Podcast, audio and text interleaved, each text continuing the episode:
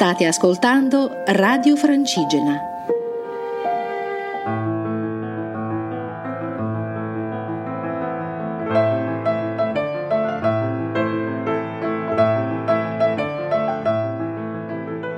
Ciao, sono Giovanni, Giovanni Corrieri, Giovanni il pellegrino. Si definisce un pellegrino? Sì, sono un pellegrino. Mi piace. Cosa l'ha, l'ha portata a questo mondo?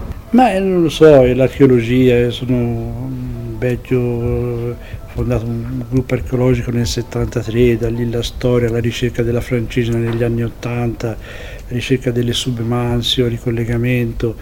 È sempre stata un po' mia, la mia passione camminare, conoscere la storia, conoscere la realtà, le, le leggende de, de, del nostro terri, terri, territorio della Toscana, che veramente è unico in questo senso, davvero.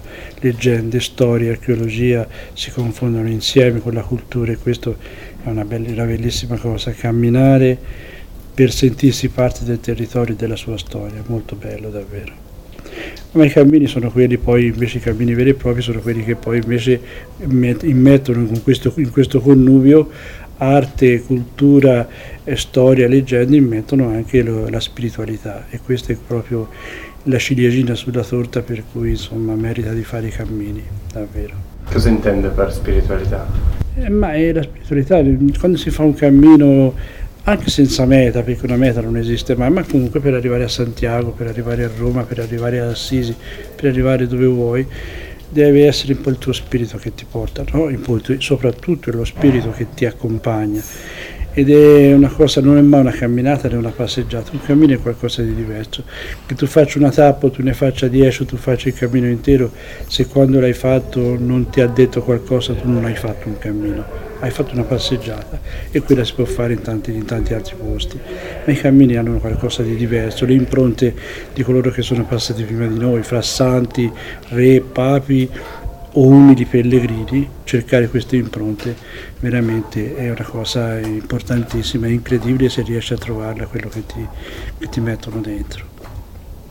E lei quando torna da un cammino cosa, cosa, sente, cosa prova? Qual è stato il cambiamento? Dov'è? Ma è, per esempio il cambiamento è stato quello di, come si può dire, di eh, capire cosa vuol dire condivisione, fratellanza, eh, lo stare insieme, eh, il volersi bene, sono tutte cose che non esistono più nella vita comune, invece sui cammini le ritroviamo.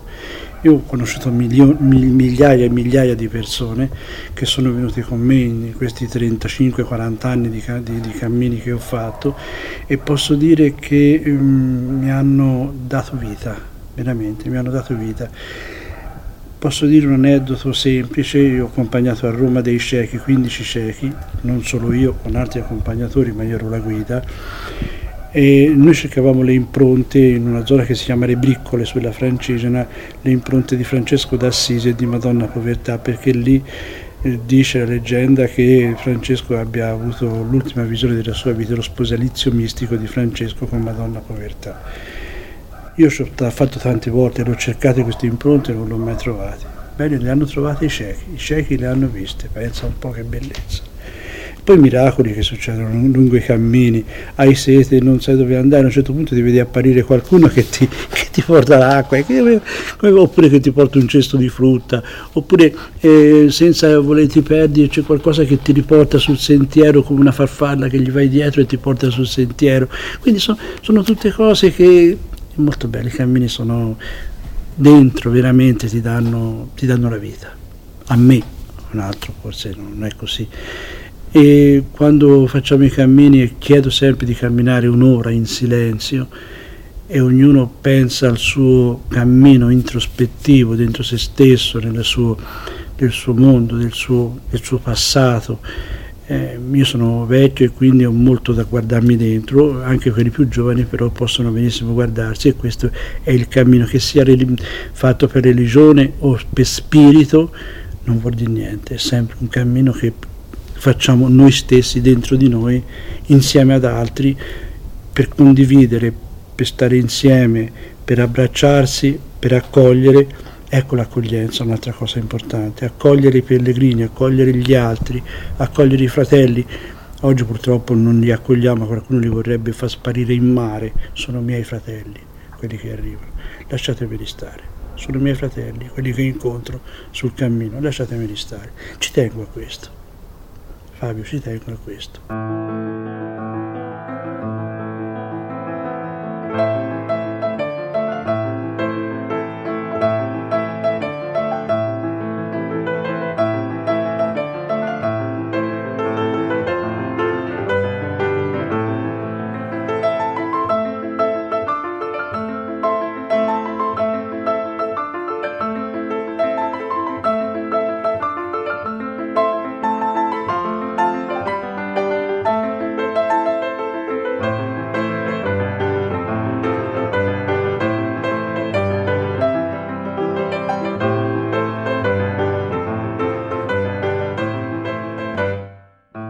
Spesso tra, tra spiritualità e religione non c'è un, No, no, mm, sì, cioè a volte troviamo, ci sono un po' da una parte e dall'altra degli integralisti, esistono da entrambe le parti, no? Però bisogna sempre cercare di stare nel mezzo, cercare di capire gli uni e gli altri, se riesce a capirli veramente, siamo, se riusciamo a capirci veramente eh, la cosa allora prende proprio uno sposalizio, allora proprio veramente prende il suo, il suo, il suo modo di essere veramente, davvero. E tra gli incontri che ha fatto, quelli più, quali sono stati per lei più, più significativi? Beh, gli incontri che ho fatto più significativi, senz'altro quelli che mi hanno dato una maggiore, mi hanno formato dentro, sono stati proprio questi ciechi. Sono stati questi, abbiamo camminato per tre anni, una settimana per anno con i ciechi e accompagnare loro è stato fantastico, ti mettono dentro una voglia di vivere e poi ti fanno capire che a volte ci arrabbiamo per niente. Questo per me è stato la più, loro hanno diritto proprio a camminare mezz'ora senza vedere niente e poi vediamo un po' quello che succede. Loro vivono così e sono stupendi, ti raccontano, hanno la voglia di vivere che loro hanno, che ti mettono dentro di te, è stupenda. Ho incontrato Papa Francesco, l'ho, l'ho abbracciato, mi ha abbracciato, potrei dire che è stato quello, no, per me sono stati ciechi. I bambini delle scuole che vengono con me, che cerco di fargli capire cos'è un cammino. Queste sono le cose belle. Non voglio andare a cercare personaggi importanti, no, l'umiltà. È lui, la persona, i pellegrini, che poi si trovano una volta, li incontriamo per, per un sentiero e poi non ci, non ci vediamo più per, per, tutta la vita. Quindi, però ci siamo abbracciati. Questo è stato il... Cioè, non L'importante non è la persona importante, l'importante è la persona, magari la più umile che troviamo per strada, lungo il sentiero, lungo il cammino.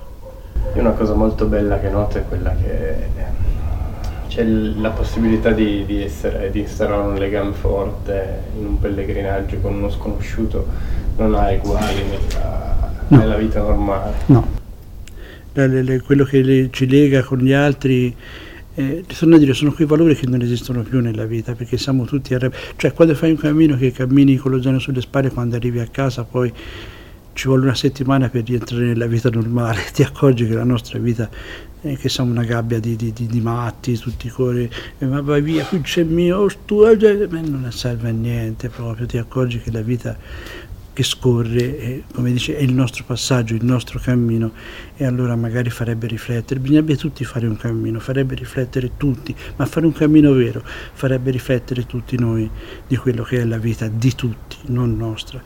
Io viaggio per spiritualità, il mio spirito è libero, non ha confini come non ha confini il mio cuore, come non ha confini il mio cervello. Per me non esistono confini e abbraccio tutti coloro che trovo, di qualunque colore sia la pelle, di qualunque religione, di qualunque, li abbraccio come fratelli, perché sono miei fratelli. Questo mi hanno insegnato i cammini. E questa via francigena invece com'è? com'è? Eh, la via francigena è, è la mia dannazione, è la mia dannazione perché, perché la amo e quindi quando si ama qualcosa diventa sempre una dannazione. La amo più del Cammino di Santiago perché il Cammino di Santiago è diventato una... Um, uno sgomitamento, invece ancora qui ehm, e poi ci sono molte cose che, che molta più spiritualità su, sulla Francigena che non sul cammino. E posso dire che mh, mm, ho scritto dei racconti che segnalavano i lati della via di un incontro nelle mie vite precedenti con dei personaggi che hanno fatto eh, che, che ho trovato sulla Francigena nelle mie vite precedenti Per esempio in, queste zone qui eh, chi possa aver incontrato, ho detto alle piccole Francesco d'Assisi e ho scritto un racconto come se io fossi stato lì quando lui ha avuto questo ospedalizio. A Samignato c'era Pier delle Vigne e lì con il tredicesimo canto del Paradiso di Dante che poi suggella il racconto, è molto, veramente molto bello. Santa Verdiana, Castelfiorentino, Ghino di Tacqua, Radicofani, Santa Cristina Polsena, eh, come vedi è pieno di persone che si possono aver incontrato durante l'arco de, dei tempi e nelle nostre vite precedenti, io nelle mie vite precedenti ho incontrato loro, ero lì mentre loro gli venivano, facevano qualcosa ecco, su, su, su questa francigena. Era una strada molto importante che collegava Roma con il nord Europa, con Santiago de Compostela, era una strada che non era transitata solo però dai, eh, dai pellegrini, ma era una strada di mercanti, una strada di, eh, che serviva per, per eh, dove passavano papi, re, imperatori, eserciti, seguiti e tutto quello che c'era, era una strada veramente importante. Ci sono città che si sono arricchite per il passaggio di questa strada come San Gimignano, come Siena, che sono figlie della strada. La loro ricchezza è dovuta soprattutto al passaggio di questa strada. San Gimignano diventò ricchissima nel XII-XVI secolo grazie al passaggio di questa strada. Poi, come si spostò nel fondovalle, San Gimignano infatti si impoverì molto.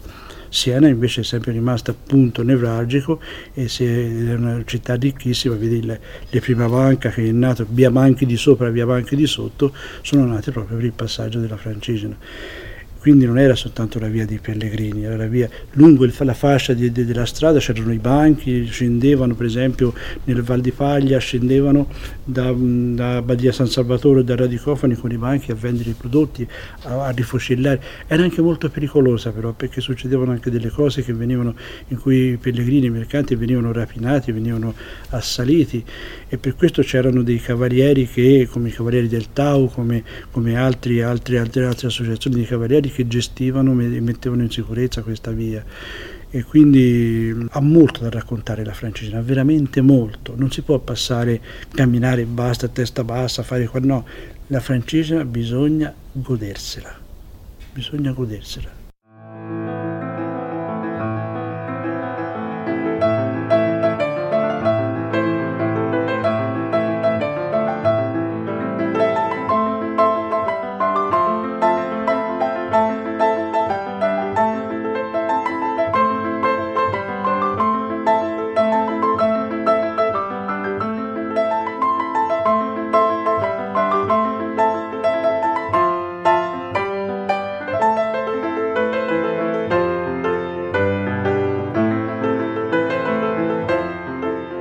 C'è qualcosa nella vita che è paragonabile alle emozioni, alle esperienze che abbiamo. Ma sai, nella vita sono tanti, i figli, eh, moglie, insomma la vita, la famiglia, sono due cose diverse, però quando si arriva a una certa età penso che ognuno di noi dovrebbe fare un cammino perché questo è importante però per arrivare alla fine della nostra vita, arrivare alla vecchiaia. Io fra l'altro faccio parte degli ospitalieri del Cammino di Santiago di Spagna, faccio e farò ospitalità dei pellegrini.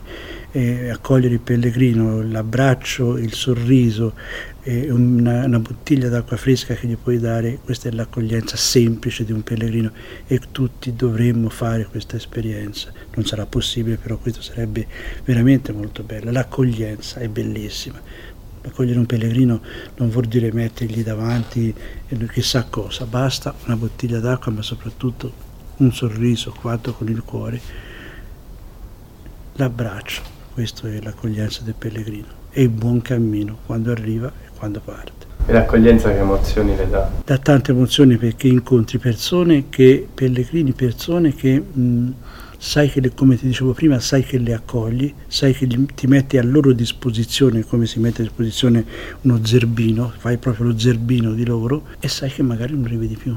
Però nel frattempo ti raccontano la loro vita, ti raccontano le loro cose, mentre mangi qualcosa con loro, a cena insieme a loro, ti raccontano il, la loro esperienza di cammino, ti arricchiscano non è che ti impoveriscono, ti arricchiscono del loro, del loro, del loro, proprio della loro cultura. L'intreccio delle culture, come ci arricchirebbero coloro che arrivano e che noi cacciamo via, ci arricchirebbero con la loro cultura, noi ne vogliamo sapere, ma noi, noi siamo molto più elevati, gente povera si manda via. Eh, invece proprio questo è l'umiltà e molti pellegrini viaggiano con l'umiltà nello zaino. Lo zaino pesa 9 kg, 8 kg e mezzo, 9 kg, ma è, alleggerito dall'umiltà. L'umiltà ti aiuta a portare lo zaino. E quindi è molto bella l'accoglienza, stare con loro, scambiarsi eh, reciprochevolmente nostre, la, nostra, nostro, la nostra vita, le cose della nostra vita, il nostro cammino e questa è la bellezza delle cose. Cosa porta una persona a mettersi in cammino, a fare magari mille chilometri come questa la Francigena e... 1600-1700 km Francigena sono da, da Canterbury a Roma. E cosa ti, ti, ti, cos'è che ti ispira questo, che, che, ti mette in cammino? Non lo so, non te lo saprei dire. In un primo tempo magari può essere detto, io ho cominciato a, a cercare i contatti fra le sube Manzio di Sigerico, del diario di Sigerico, molto molto tempo fa. Eh, poi la, la, il primo tempo può essere stata anche la curiosità di vedere di cosa era, cosa voleva dire. E poi una volta però che riesci a capire cos'è, cosa vuol dire un cammino, allora veramente diventi cammino dipendente davvero. Questo magari Alberto te lo può anche confermare. Il, si diventa eh, malati di cammino ed è questo il bello proprio. Cos'è che ti ispira? Non si può dire, io non sono neanche un religioso, un praticante, non sono nemmeno... Però cos'è che ti ispira? Non lo so, eh, il, con- il, conoscere, il conoscere gli altri, lo stare con gli altri però bisogna un po' averla anche dentro questa cosa. Se noi viviamo nel nostro giardinetto, chiusi nel nostro, nel, nel nostro orticello, andiamo poco lontano, invece dobbiamo spaccare le barriche, spaccare le, le, le cose, le, le, ringhiere che ci sono dentro ed uscire fuori ed andare un po' a cercare un po' gli altri. Baciare un pellegrino che puzza di sudore è la più bella cosa che c'è, non puzza di sudore, il sudore del pellegrino non puzza mai, ha, un, ha l'odore del cammino, l'odore dello spirito, non puzza mai, credimi. Forse non so se rendo un po' l'idea di questa cosa. Magnificamente.